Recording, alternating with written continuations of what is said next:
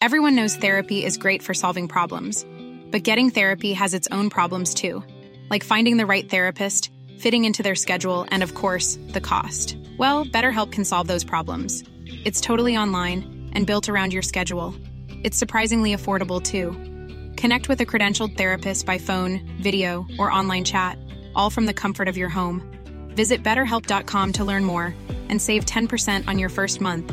That's BetterHelp H E L P. Burrow's furniture is built for the way you live. From ensuring easy assembly and disassembly to honoring highly requested new colors for their award winning seating, they always have their customers in mind. Their modular seating is made out of durable materials to last and grow with you. And with Burrow, you always get fast, free shipping. Get up to 60% off during Burrow's Memorial Day sale at burrow.com slash ACAST. That's burrow.com slash ACAST. burrow.com slash ACAST. Hiring for your small business? If you're not looking for professionals on LinkedIn, you're looking in the wrong place. That's like looking for your car keys in a fish tank. LinkedIn helps you hire professionals you can't find anywhere else, even those who aren't actively searching for a new job but might be open to the perfect role. In a given month, over 70% of LinkedIn users don't even visit other leading job sites. So start looking in the right place. With LinkedIn, you can hire professionals like a professional. Post your free job on linkedin.com slash people today.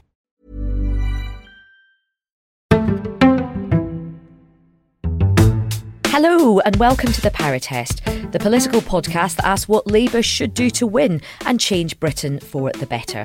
I'm Ayesha Hazarika. And I'm Sam Freedman. If Labour wins the next general election, they will need to restore Britain's standing and influence in the world. What should their approach to foreign policy be, and how might it be impacted if Donald Trump returns to the White House?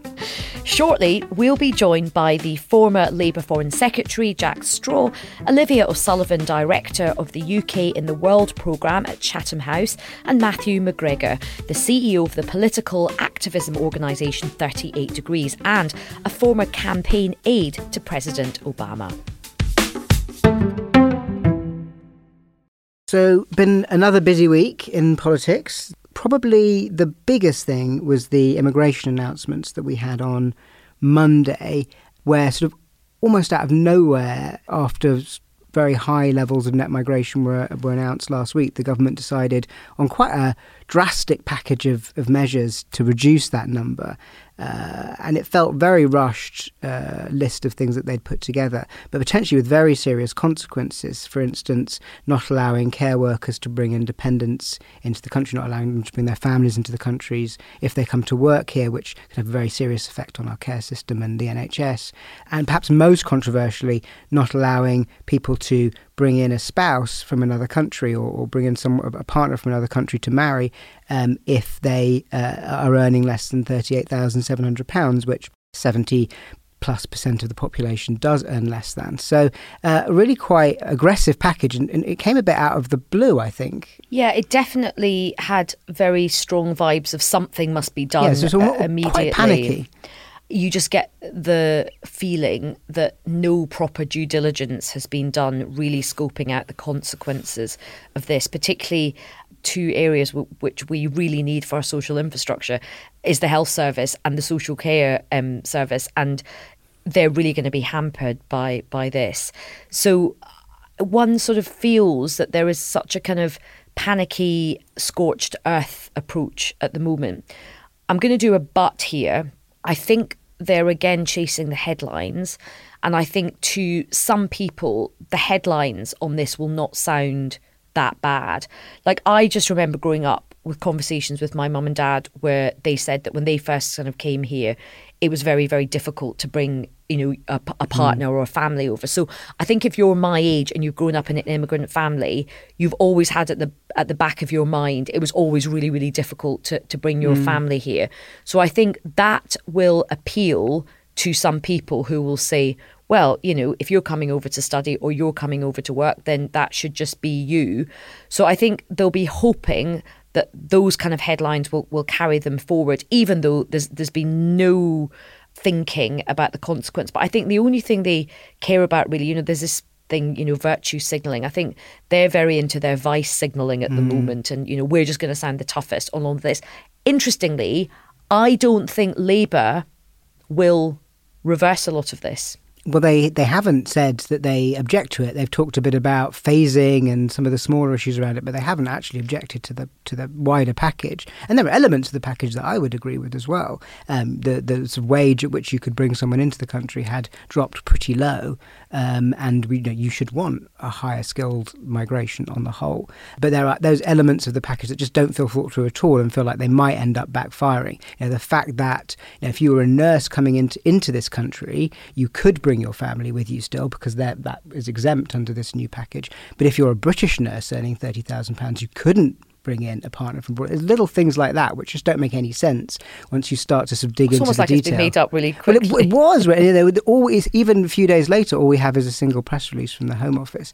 It, you know, really shabbily done, especially when it has this much effect on people's lives. So there does feel there's some big political risk in it, as well as, as you say, uh, a very clear political incentive to try and deal with this issue. It, it also feels like you know, when you look at the polling, the group that cares about this tend to be very kind of socially authoritarian, attracted to reform. Yeah. Um, I, I think even from political point of view that ramping up the salience of this issue so much is actually giving reform a platform and, and not helping the conservatives. I totally, totally agree with you. It's almost like they're panicking in a room saying, let's do something before Nigel Farage comes out of the jungle. Mm. Because after he, you know, what are the two things that he's missed while he's been in the jungle? He's missed those record high figures Mm. of legal migration. And now they've rushed out this this package of, of measures. But I think it is going to be really interesting to see how reform responds this and it's going to be so interesting i mean it's going to be like let's be honest slightly sickening but it's going to be fascinating to see what Nigel Farage says about all of this when he comes out And they're the still insisting they're going to run in every seat, which they didn't last time when they were the Brexit party. And if they do that, even if they only get 3 4% of the vote, and they could get quite a bit more than that, will cost the Tories dozens and dozens of seats um, because they'll take their vote almost entirely from the Tories. So it is a really important factor in, in, in, in the election. Starmer also caused some controversy this week because he wrote a, a piece for the Sunday Telegraph. And he uh, dropped in the T word, which always makes people completely the T bomb. Margaret Thatcher. He sort of it was written up that he praised her. He didn't quite praise her. He he said that.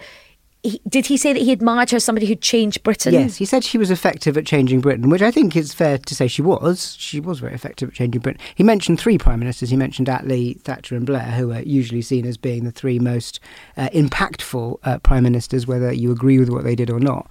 And I think the point he was trying to make is you need to sort of be at that level of, of impact to get us out of the hole that we're in, which again I think is fair enough. I think that they.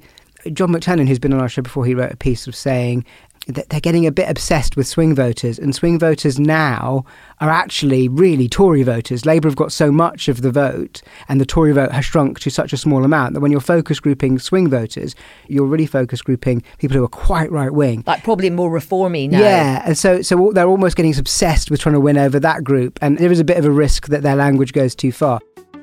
So today we're going to move away from all the bleakness of British politics towards the cheery, up sunlit uplands of foreign policy, where we've got Ukraine and Israel, Gaza, and possibility of China invading Taiwan, and all of this sort of joy to talk about. So we look forward to chatting through that with our guests.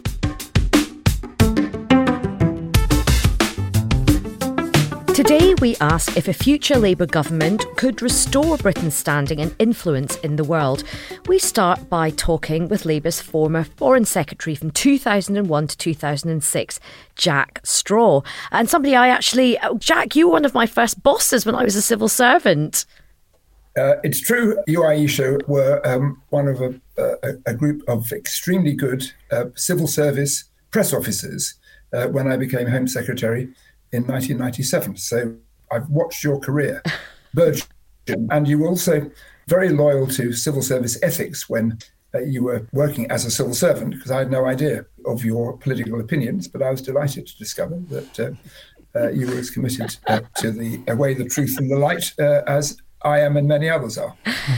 So, Jack, as a former Foreign Secretary, do you agree that Britain's standing and influence in the world is diminished from from when you were in office? Uh, yes, I do, but it, but this is not a partisan point. Um, I think the position in which Britain has found itself, as a consequence of Brexit, uh, but then of the chaos of Johnson, the turnover of prime ministers, the turnover of foreign secretaries, five of each uh, in the space of seven years, extraordinary. And the inadequate strategy, to put it in its mildest, means that when foreign policy history of this period comes to be written, historians will say, well, there was a, a, a quite a long period when administrations of both colours uh, actually had quite significant standing in the world, and that was true for Margaret Thatcher. It was true, for, in, actually, for John Major because he was uh, took a significant role uh, in the uh, first Gulf War in 1991. True for Tony Blair and for Gordon Brown, and in, in fairness, for David Cameron and f- when William Hague was Foreign Secretary. But post the Brexit referendum, we have gratuitously lost uh, influence. Now, can we get it back? Yes, I think we can.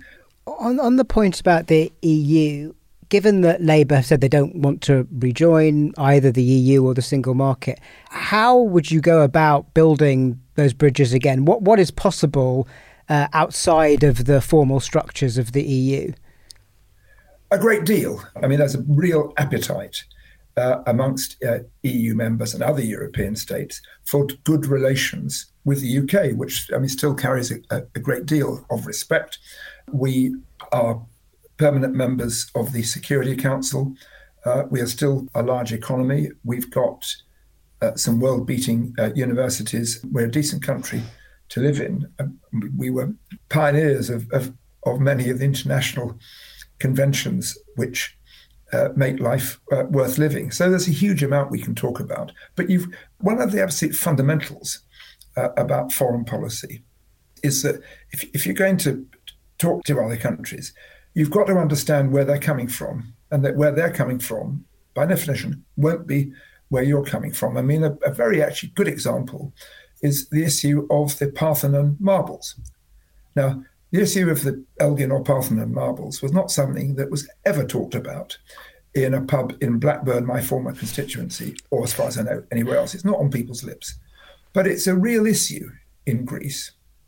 Now, okay, we have our view, but what you have to understand is that there'll be plenty of issues like this where their salience to us is tiny, salience to the person across the table and the country across the table is very large. You've got to understand that, and certainly not you know, insult uh, mm. f- foreign leaders as uh, Mr. Sunak did uh, by saying that they can't talk about this issue when and what was absolutely absurd about that was that even if Mr. Sunak had entered into Trappist vows not to say a word in a meeting about that, the moment he got out, he was going to be asked about it. It would be top mm. of the list of questions by the journalists.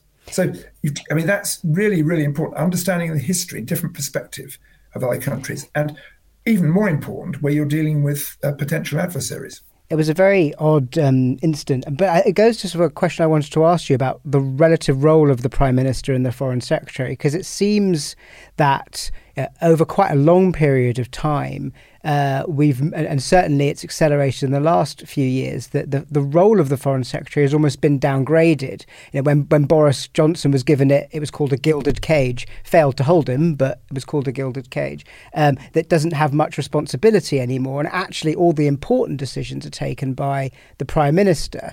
Uh, you know, in a way, it's odd that Sunak was even getting involved with the with the marbles dispute. Do, do you think that's a fair reflection of how the roles changed? As a matter of fact, I mean, this is you know obviously a question that any foreign secretary has to really uh, uh put up with. Uh, are, are, you just the kind of lickspittle for uh, your boss uh, across the street in number 10? The answer to that is that all prime ministers in all ages uh, have t- taken a, a, great interest in foreign policy. And the more acute a foreign policy crisis, the more crucially that it involves putting our troops in harm's way, the more that is, as it were, the centre of discussion and power will shift across Downing Street from the Foreign Office uh, headquarters to number 10.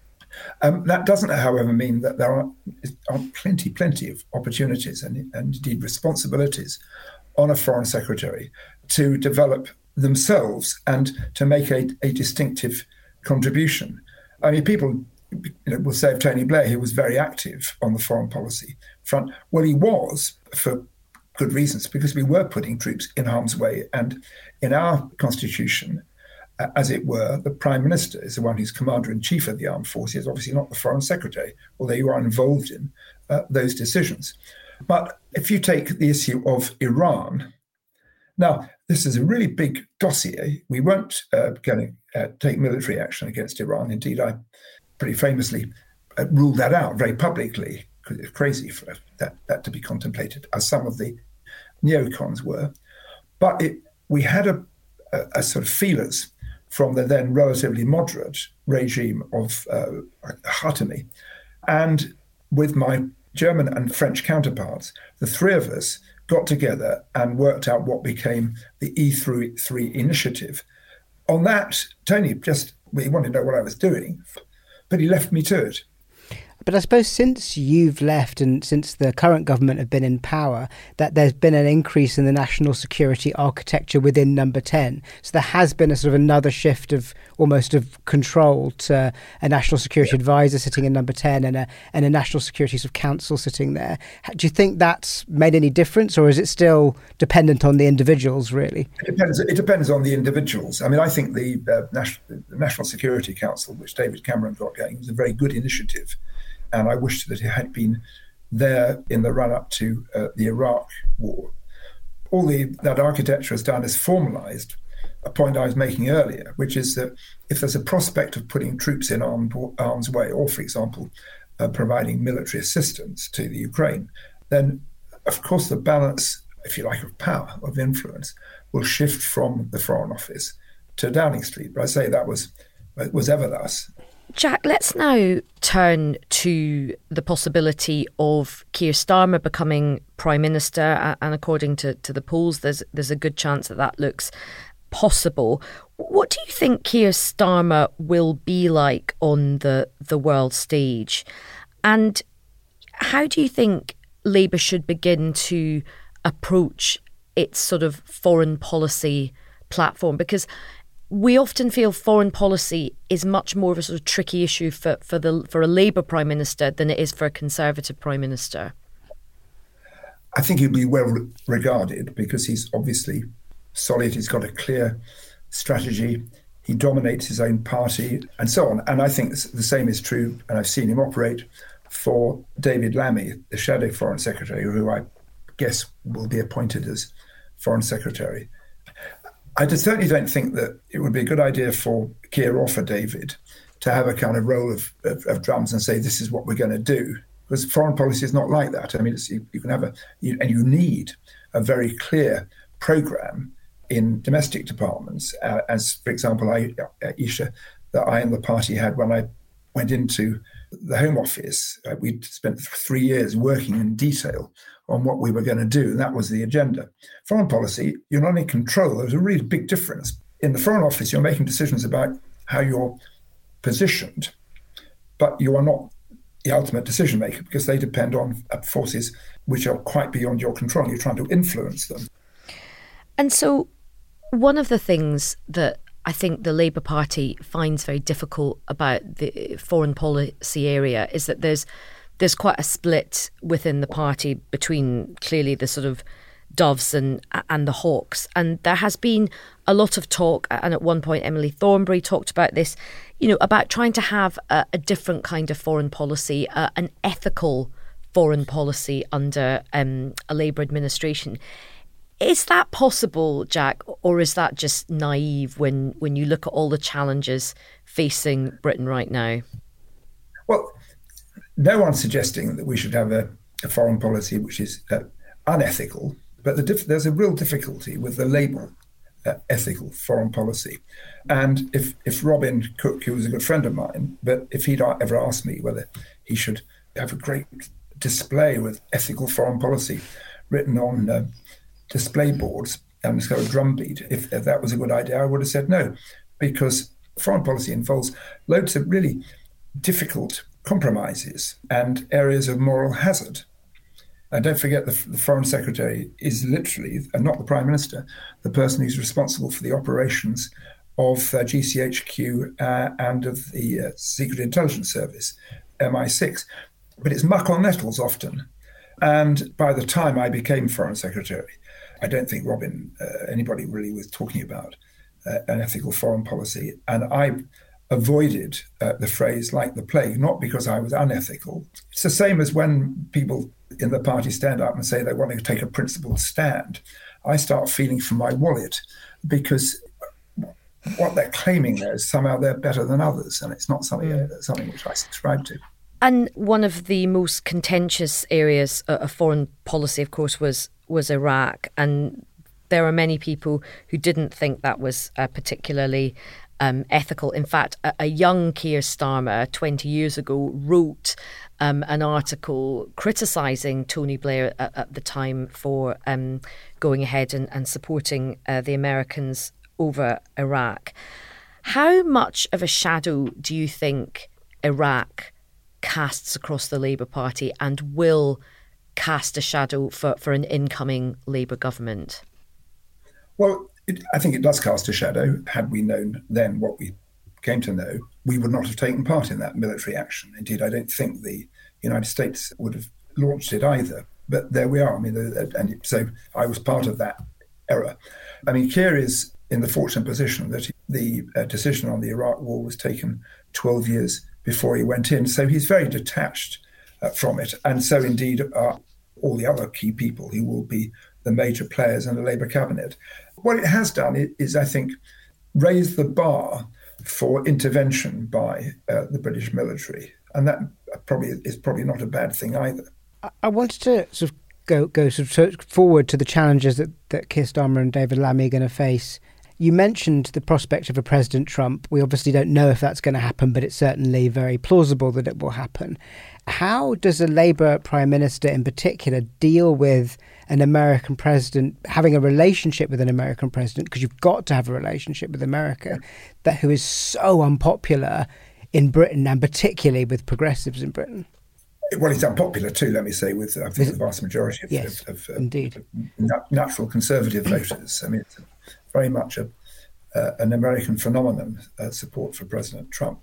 Yeah, how do you deal with it? With difficulty, but the crucial thing is you, have to have a relationship with them. And, and, you need to bear in mind that leaders, and this is not just exclusive to, uh, to a President Trump, have large egos. I mean, that's one of the, the ways they manage to use their elbows in order to become uh, the leader.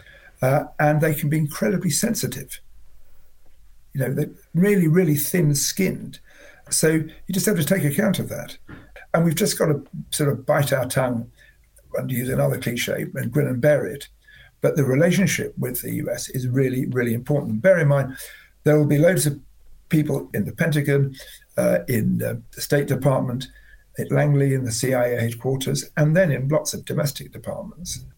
There'll be people getting on with their jobs, and, and, and crucially, there'll be have to be negotiations with Congress, because Congress is, is much more hands on. The Senate, in terms of foreign policy, and the House of Representatives, in terms of domestic policy. Any sensible uh, British government needs to work those accounts as well as uh, that of the White House. And there are lots of, sort of global risks that come with the prospect of a President Trump. I mean, one of the big ones is around Ukraine, obviously. It, he's been very unclear about his policy on Ukraine, other than saying he could end it in 24 hours, which seems unlikely. Um, and we're already seeing with the Republican Party in Congress this sort of reluctance to to carry on funding the Ukraine war. How does Britain manage in a world in which American support for Ukraine drops away significantly? Um, with difficulty, I don't. I mean, one of the ironies about the situation inside the the Republican Party is that were there a vote allowed within the House of Representatives, there'd be an overwhelming majority in favour of providing the money uh, to the Ukraine. It's only, I mean, I say only, but it is because the speaker, who's one of the, the far out right wingers, uh, who's there, has, has blocked that going on, on, the agenda. Now, the challenge for uh, Prime Minister Starmer, Foreign Secretary Lammy, is to sort of try and get inside the system, inside the Republican Party on the Hill. And you can influence them. I mean, it's hard going, but you can just explain to them the damage that would be done if we were suddenly to remove support for the Ukraine. By we, I mean the West. The biggest loser from that over time would, would be the United States as well. And Jack, let's now turn to um, next to Ukraine, the, the most sort of pressing foreign policy issue at the moment, and that, of course, is the Israel Hamas conflict at the moment. How do you think Keir Starmer has handled it? He has come under some criticism. There has been a, a bit of a rebellion within his own party. A number of MPs uh, didn't vote with, with the whip. How do you think he's handled it, and how do you think the Labour Party should navigate this issue? Because it will, let's be honest, only get worse from here on in. I think Keir has shown very significant fortitude in handling this issue. And I think what he's, he sought to do is to say, look, this is how I would behave were we in government. So this is how I am going to behave. So people understand uh, that uh, although, in a sense, choices are easier in opposition, I'm going to make uh, the difficult choices. There's a dilemma. On the one hand, you have got uh, the uh, Israeli Defense Force now going in for a pretty indiscriminate killing of uh, civilians who have nothing whatever to do uh, with Hamas, and how could they be? So many of them are children. On the other hand, you've got a Hamas, part of which has a, a kind of death cult about it. There, there is a very significant split inside Hamas with between those who actually want to think think that this this is a kind of dead end, which it is. I mean, literally dead end uh, for many of them, uh, and those who want to carry on with this, this kind of jihadist fight, regardless of the uh, casualties that uh, happen on their own side. So navigating that is difficult. However, if I were there, uh, what I'd be doing is talking to the Americans and to other European foreign ministers about a démarche on the Israelis and saying, look, whatever we may or may not understand about where you've got to now, there has to be a very, very significant pause or ceasefire and a, a change in your tactics. And i am in touch with um, quite a number of, of, former IDF people in Israel who loyally have served and continue to serve their country, but who profoundly disagree with the tactics which are adopted by Netanyahu and also the tactics of the IDF. And as one uh, former uh, IDF officer was putting to me the other day, what's not understood I think, properly elsewhere is that, as he put it, in Israel, uh, the death of civilians is actually of a lower order than the death of service personnel. And so the IDF goes out of its way to minimize casualties to its own military personnel. But the consequence of that is it uses completely disproportionate air power and artillery to try and soften in the word, uh, the words they use, uh, the targets before they then move uh, in at an infantry level. And it's that mm. doctrine, which is very embedded in the IDF, which I think lies at the root of the disproportionate levels of killing uh, that are going on. Now, that we have to have a, a British foreign policy and foreign secretary uh, should be actually getting the Israelis to face up to this and say, look, even if we were to understand exactly what you want to do. Yeah. In military terms, this is not not the way to do it. Just a final question. Can you give us a sense of how different the messages to Israel might be behind the scenes from Biden's people, from from uh, the, our, our, government's people? How strongly do you think they'll be pushing them on some of these issues that you've mentioned, uh, but not in public?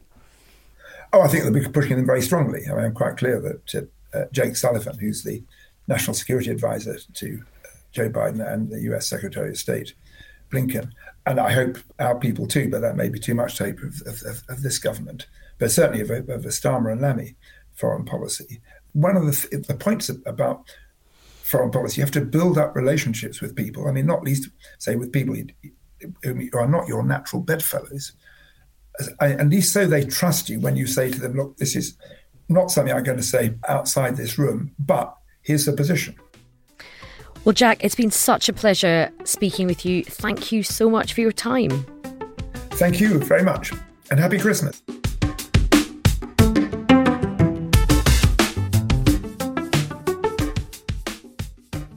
Listening to that was the director of Chatham House's UK in the World programme, Olivia O'Sullivan. Hello, Olivia. Hello, thank you for having me. And we're also joined by the CEO of the activist organisation 38 Degrees, Matthew McGregor. Matthew was also a campaign aide to President Obama during his 2012 election campaign. Matthew, hello. Hello, thank you for having me.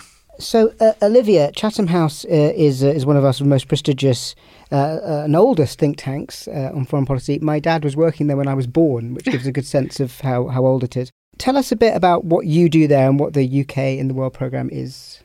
Yeah, sure. So we are quite a small programme in Chatham House. As you alluded to, Chatham House is um, more than 100 years old. It has a very big programme focused on Africa, on Russia, on the US and the Americas. It has all these programs that focus on different regions, it has programs that focus on different themes. It has often published reports on UK foreign policy, but it has not really had a programme focused on the UK until quite recently. So we're a small team, but we think about the UK's foreign relations in a changing world. And we're obviously aware these questions are especially acute post Brexit, with the UK outside of kind of major geopolitical blocs. And Matthew, tell us a bit about what you do at the moment, but also what you did uh, for President Obama in 2012 uh, and, and subsequently with the Democrats. Yeah, I run uh, a campaign organisation 38 Degrees. We're a movement of almost a million people with supporters in every single constituency of the country. Uh, we're funded by our supporters. Uh, we have donors in every single constituency, and they're people who take uh, time out of busy days to do small things that add up, sign petitions, write to their MPs. We've been uh, supporting the COVID bereaved families outside the public inquiry today to raise awareness about the mistakes that were made during the pandemic. And that kind of movement building and mobilization of lots and lots of people is pretty similar to what we tried to do on the Obama campaign. Very different circumstances, of course. My role personally on the Obama campaign was to lead digital rapid response. So, really, what when you break it down, that means that my team was responsible for kind of trying to beat Mitt Romney up every day um, online. You did that pretty um, thoroughly. Yes. Yeah, he's kind of you know he's kind of cuddly Mitt Romney nowadays, but uh, I think that's relative to the rightward shift of the Republican Party. But uh, a very severely conservative, wrong for America. Yeah, I'm getting back into the line straight away. Um, but that was that was my job uh, over 14 months uh, working in Chicago. A very a very good year it was. And looking forward to, to the US election next year, we talked to Jack a bit a bit about um, the prospect of a President Trump. Before we get into the ramifications of what that would mean, given your, your experience of American politics, how likely do you think President Trump is where we stand sort of a year out? Well, the polls suggest that uh, he's currently ahead, but um, I actually looked up this morning before uh, coming here uh, some of the headlines from this time in the cycle in 2011, so December 2011, President Obama was behind in the polls then, mm. uh, in a very similar way to the way that Joe Biden is now. Some headlines Obama hits all time low, according to NBC, Wall Street Journal poll, Harvard poll predicts uh, Obama loss, uh, new poll, Obama trails in swing states. I think that at this point in the cycle, the polls reflect people's perception of satisfaction, dissatisfaction. And the economy in 2011 and now is still uh, tough going. The cost of living is still biting. I think some of the fundamentals that underpin the economic recovery are going quite well in the States, but people aren't really feeling that. When you are paying substantially more for your you know fast food or for your groceries stats in the paper telling you not to believe your lying eyes don't really cut the mustard. So it's going to be very very tough but i think that you know david plouffe called people panicking about the polls in december 2011 bedwetters and i think there's some bedwetting going on now. At the same time the threat of a Trump presidency is so severe that I think people can be uh, allowed an accident or two. And it's not just the threat of the presidency; it's it's the circumstances in which it might happen. You know, he, he's under multiple criminal trials. He could be found guilty, could even be put in prison, and at the same time still be elected president. At which point you get all sorts of extraordinary constitutional ramifications from that. It's the it's the biggest threat to the republic in 150 years and has implications for the whole world. It, the stakes are incredibly high.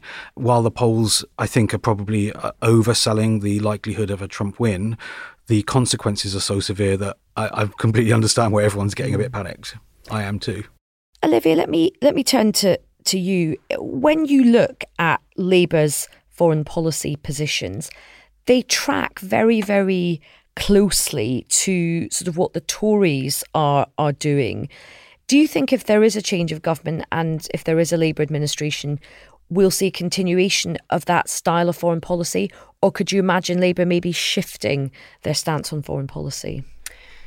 It's a good question, and I agree. I think there are some areas where they use uh, remarkably similar language. So, if you look at China, for example, the UK government currently has this, everybody in government likes these three word strategies. The UK government uses protect, align, engage to talk about China, and the Labour Party uses compete, cooperate, and challenge. And in substance, they're, they're very similar. Basically, we're trying to have it both ways with this country that represents a strategic challenge to us that is massively influential, will be through the next century. We don't have a lot of influence over it. And we're trying to think about areas where we can engage it and areas where we need to kind of protect ourselves and our national assets from it. But the, lang- the language is very similar, even on things where there were some cleavages between Labour and the Tories in the past. So, for example, this government talks about an Indo Pacific tilt, this idea of a stronger military and diplomatic presence for the UK in the Indo Pacific. For a while, there were some Labour voices who were really sceptical of that, who saw that as a bit of a post Brexit attempt to be buccaneering and rule the waves. But now, Shadow Defence Secretary John Healey is much more on board with this idea of having a presence in the Indo Pacific. Even on things like Ukraine, obviously, there's a remarkable political consensus and public consensus in the UK. On issues like international development, now that Andrew Mitchell is back in the FCDO, there was a new development white paper. A lot of the language you hear coming out of government is relatively similar to the type of language you hear from Lisa Nandy on this. To answer your question, where might there actually be some differences? I think Europe is the is the interesting one. Of course, there's distinctions in terms of Labour's ambitions to find a better economic trading relationship with Europe, but I think an interesting long-term issue to look at is our geopolitical relationship with the European Union, so our relationship with them on foreign and security policy. The Brexit settlement didn't allow for much structured cooperation on foreign policy between the UK and the EU. But Ukraine has really underlined the necessity of that. And I think over the long term, picking up on this theme of the, the potential of a Trump victory means the potential of an America much less engaged in European security. Even if Trump doesn't win, there's signs that long term, the US really wants to focus more on China and less on European security. A Labour government might seek more structured foreign policy and security cooperation with Europe and with the EU. And just on that, in terms of trying to connect more with Europe or reconnect with, with Europe, when you're not going to rejoin the, the single market or, or the customs union, and I know we have the TCA, a, bit of renegotiation coming up, that's quite a narrow sphere that can be renegotiated. How meaningful will a reconnection be with Europe other than the sort of the optics? Yeah, I think it's true that there's quite a lot of hopefulness about if we're just a bit friendlier and we have better diplomatic relations, that will somehow shift the fundamentals of the relationship that we have settled on. But I think there are some interesting long term possibilities here. The Labour Party have said that they hope they might win a decade in power. So, thinking in decade terms instead of immediately, the EU is also going to face a lot of questions over the next 10 years whether Ukraine accedes to the European Union, whether countries in the Western Balkans do. And that opens up these questions about the whole structure of the EU. So, do you think there could be a sort of an outer ring of kind of pseudo membership with, let's say, Ukraine, and, and maybe Britain could slip in could slip in there. Little... I think it's a possibility, right? And it's one that we should be realistic about because those discussions about the idea of an outer ring to the European Union or some people will use the phrase concentric circles or two speed Europe or different levels of European Union membership those conversations are not centred on the UK. The European Commission, the EU has a lot of other challenges that it's thinking about. But over the long term, I think there could be a place for the UK in that conversation. How much do you think the EU itself, putting Britain aside, uh, is under threat from those other challenges of thinking about the election of uh, Giorgia Meloni in Italy, Geert Wilders topping the polls in the Netherlands recently, Le Pen potentially a, a, a, winner in, in the next French presidential election. There's a rise of the of the of the populist or far right, whatever you want to call it, in Europe, uh, who are instinctively much more nationalist and uh, even if they don't want to leave the EU, much more sceptical about the EU. How does that change the way? The organisation can function over the next few years? This is a very interesting question, and it poses a lot of dilemmas for the UK's relationship with European states and the European Union, too. I think there are also counters to that narrative. So, Poland's election recently, mm.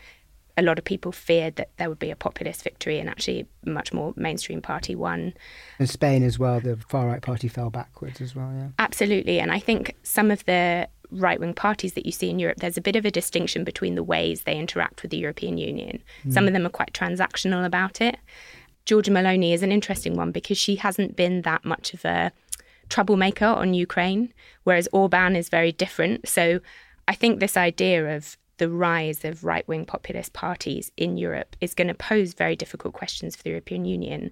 But I think they're all quite different, and some of them have these quite strategic relationships with the European Union. So I don't think all of them are straightforwardly anti EU, but it certainly makes EU unity on big foreign policy issues really difficult. We're already seeing the 50 billion euro commitment mm. that was recently made to Ukraine.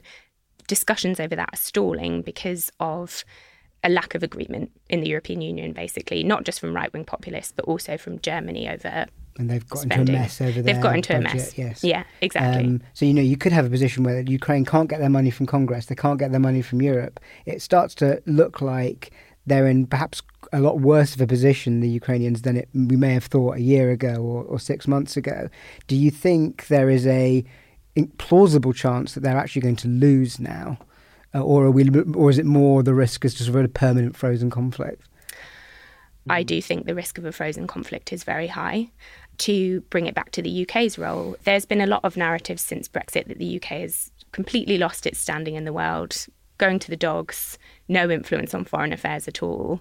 I think there are areas where the UK has had an outsized influence on foreign policy, and Ukraine is one of them. There is a reasonable claim that some of our actions had a galvanizing effect and could still, especially at this time where we're seeing wobbles in the US, wavers in Europe. Like I said, even if Trump doesn't win, I think there are long-term questions about how long the US is going to stay committed mm. to this conflict. So, so there is potentially a leadership role for the UK in European security.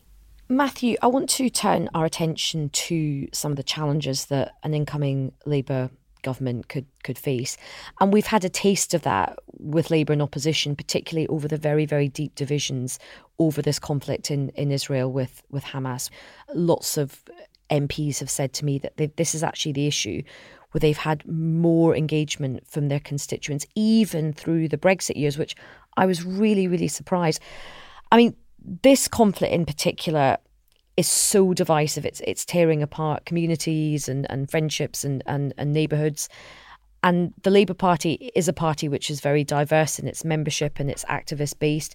How do you think this conflict is going to sort of play out for the Labour Party, particularly with its engagement with communities?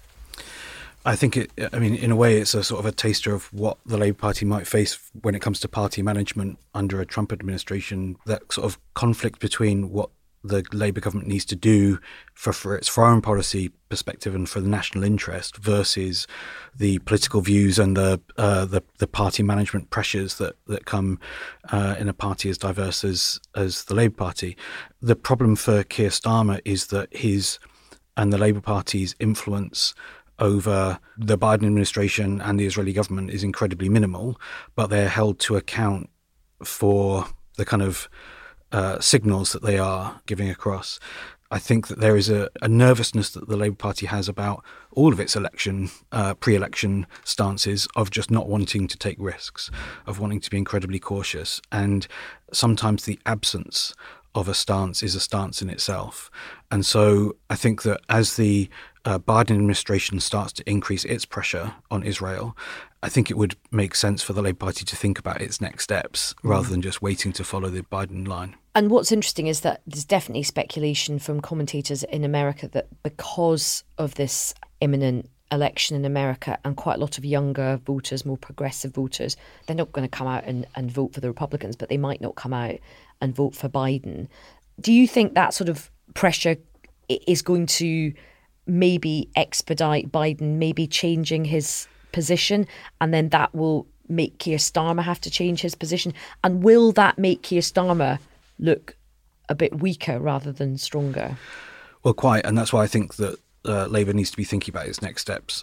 The next US election is not going to be a traditional campaign where you seek to persuade and bring over swing voters. The number of swing voters in an American election is now tiny. This is a battle of mobilization between two tribes. And if Biden can mobilize his voters, he can win. And if he doesn't mobilize his voters, then he won't win. One of the things that mo- motivates, particularly young people, are these kind of values, identity driven, who are we uh, notions. And I think the administration is is coming under more and more pressure from the way in which the polls are showing that sense, but also from within the administration. The number of uh, staff members who are signing open letters and using the their version of the civil service uh, uh, channels of uh, to to make protests. Hundreds and hundreds and hundreds of administration staff, people who work for Joe Biden, signing statements saying, putting pressure on Israel to end this uh, bombardment. And so I think that that will generate more pressure within the Biden administration to move, and that will flow out to other countries in the American alliance. And I think it would make sense for Keir Starmer to be ready, if not ahead of that. On that sort of point, is there more scope for politicians to link up foreign and domestic politics because at the moment they're sort of very much seen as different spheres and reported in very different ways. But if you look at something like immigration, which has been dominated the news this week, you know, the reason there's been such a surge of immigration into Europe is because of conflict in the Middle East, conflict in North Africa, famine in, in, in East Africa, but yet that join up never seems to be made. It feels like there's an argument that is missing there. Well, I mean, look, voters care about the cost of living crisis and the NHS crisis Mm. more than anything else. Uh, the 38 degrees polling that we've done, including MRP polling, constituency by constituency across the country, people care about those two things. However, there are issues like climate change, like immigration, uh, like uh, big foreign policy moments like Ukraine and, and what's happening in Israel and Gaza that speaks to our leaders' values. And the context in which people think about and hear about this is what we're going to do on the NHS, this is how we're going to run the economy, are heard through the prism of how people perceive the values of uh, party leaders. And so it isn't just about do we support a ceasefire versus a humanitarian pause. I don't think most people in the country really kind of understand the, the, the nuance uh, there.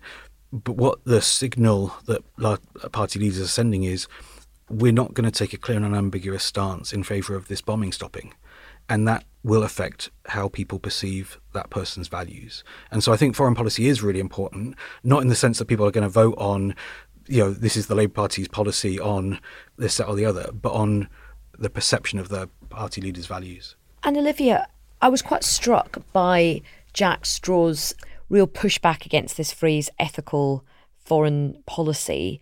What do you think about that concept? I mean, from what Jack Straw said, he felt that that was quite a naive concept. What, what do you think? Is it possible to have a more progressive foreign policy, or do you have to be sort of realistic and just face up to the to the brutalities of, of the world? It's a difficult one because I think, as Jack Straw was saying, the problem with foreign policy is you don't control what the other actors do. And if you're a country like the UK, you're not a great power, you don't make the weather. So you are often forced to be somewhat inconsistent because you are looking at what you actually have the ability to influence and do in the world, and you're often reacting to crises and to events. That's not to say that you can't have a long term strategy and that you can't, in some ways, seek to enact or represent certain values in the world. But I think this idea of doing this, it's quite vexed because it really depends what we mean by ethical foreign policy. This country was involved in two massive nation building exercises, Iraq and Afghanistan, that were really troubled, to say the least. And we are also in a position where, as Matthew was saying, the next government is very likely to be focusing on kitchen table issues, public services, cost of living, with very, very limited fiscal space. So I think I, I think Rory Stu- this is a Rory Stewart quote. He said, "You don't have the moral obligation to do what you cannot do." So we have to be realistic about what we actually have the power to do in the world. And our experiences of being involved in Iraq and Afghanistan have really underlined that. I think. Having said that, there are ways that ethics can inform your foreign policy and your actions in the world. One issue I would pick up on there is climate. The UK has a genuine, incredible claim to have been a leader on that issue. And it also has the public consensus and some public support at home for that position internationally. Action on climate change is not universally popular, but it's there's surprising consensus on it in the UK compared with other countries. And development is another area where the UK has traditionally mm. played a leadership role, partially by very consistently spending 0.7% of gross national income on development, and partially by very consistently focusing on extreme poverty, not making development overly political. So I think those are kind of a couple of areas where the Labour Party might seek to recapture leadership when they're in power and where ethics can inform what you do. I also think there's something to seeking to be consistent in your domestic positions and in your advocacy internationally. So, actions like the Rwanda plan, for example, the UK is sort of flirting with the idea of leaving the European Court of Human Rights or risking returning refugees to countries of origin where they're at risk of persecution, kind of undermines the message when the UK in other countries mm. is sort of trying to stop other countries from doing that. dipping out of the rule of law when it suits you example doesn't exactly send a quick exactly. message. We've we've talked quite a lot today about the kind of known knowns, uh, this of Ukraine and and Trump and uh, and Israel, Gaza, and the sort of challenges that we know about. What's coming around the corner that we're perhaps not talking about yet in, in sort of mainstream p- British political discussion? What are the big foreign policy challenges that Starmer might face in 2025, 26? I think there's a few things. We've talked about some of the immediate questions that a Labour government might face on Ukraine, on Europe, on development spending, on the climate crisis. Something that often gets referred to in foreign policy discussions, but rather obliquely, is risks in the Indo Pacific. So, particularly the risk that China might invade Taiwan. Would the US put pressure on Europe to impose sanctions on China? What might that mean for our very deep economic entanglements with China? what would we do? What role should the UK play? So I mentioned that the UK government has been pursuing something of a tilt, whatever tilt means, to the Indo Pacific, but more of a diplomatic and military presence in the Indo Pacific. Has started to think more about what its response to China is. But I'm not sure we've really clearly defined our interests in that region and what we would actually do if that happened. So I think that's the really big game changer that mm. could occur. Sort of like Russia, Ukraine, but times 10 in terms of the consequences for the economy and so on. Absolutely. Aside from the human consequences of that invasion, Taiwan is a massive producer of sophisticated semiconductors, which are one of the core components of the global economy. Um, so that is a huge, that's your kind of well, I was going to say black swan, it's but not, I don't. We can see it, so it's not really black. It. Yeah. Well, we've come to the end of our time. What really a... cheery end. Sorry, we're well, all you know, doomed. Things could things could go right. That, that might happen. Listen, that could be the new phrase for this. So the things going to get better. Things could go right. It's like uh, Charlotte's quote from last week, which I know inching towards something less bleak as Labour's to be Labour's. Uh, um, well, Olivia and Matthew, thank you for coming and sprinkling your rays of sunshine upon us.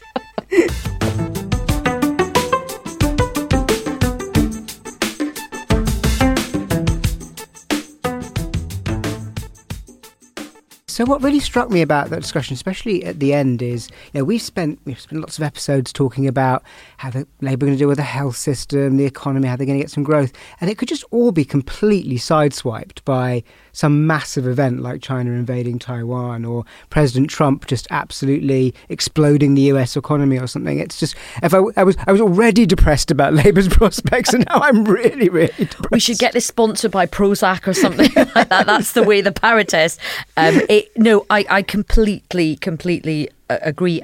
What lies ahead really is is terrifying, particularly if the big orange one makes um, yeah and, and, and so something like China you know, it, it's a possibility that needs to be considered but you'd, you'd very much hope that doesn't happen Trump feels like a really really big possibility you know, you know whether whether it's as high as 50-50 I'm not sure but certainly a really significant chance of that happening. And I think Biden's age is really really playing against him now uh, if you look at the polling in the states. So you know, it, it is very plausible that President Trump will be will have a President Trump round two and the fact that it would happen so soon after you know, the the best guess is that is that the election will be sort of late October here, could even be after the American election.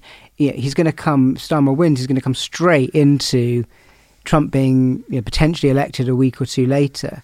So it's going to be something that is a big part of his first 100 days. You always want to control your first 100 days and have a set of announcements uh, that you make and sort of set your stall. But it could end up being dominated by the situation in America and not even giving him the opportunity to have that honeymoon. See, that's why if I'm Rishi Sunak, I'm not going in May.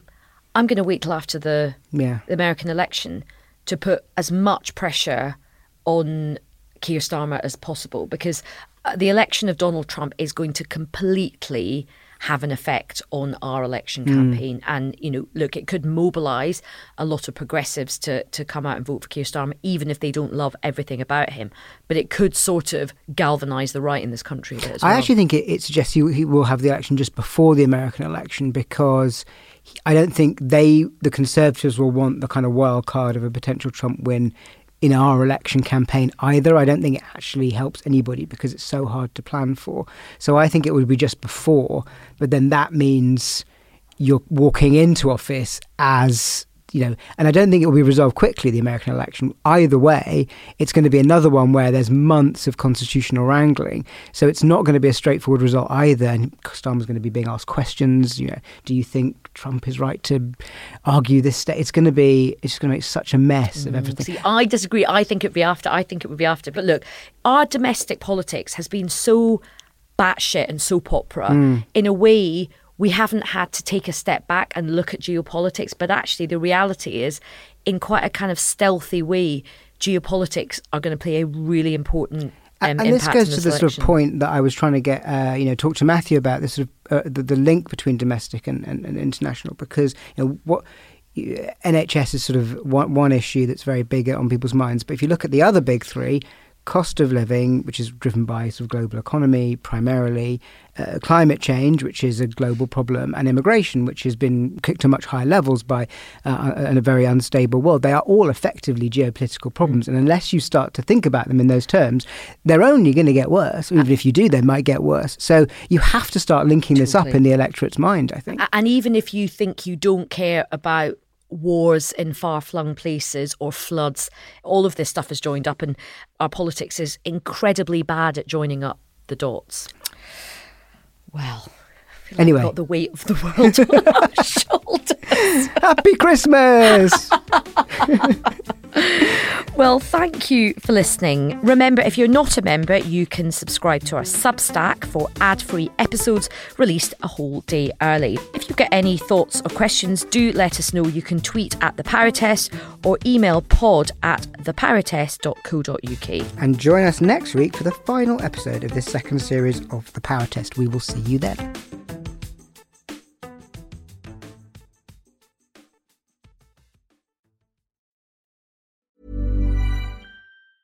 Planning for your next trip?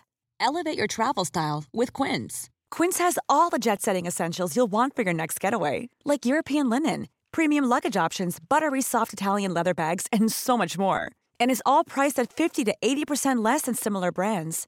Plus, Quince only works with factories that use safe and ethical manufacturing practices. Pack your bags with high-quality essentials you'll be wearing for vacations to come with Quince. Go to quince.com slash pack for free shipping and 365-day returns.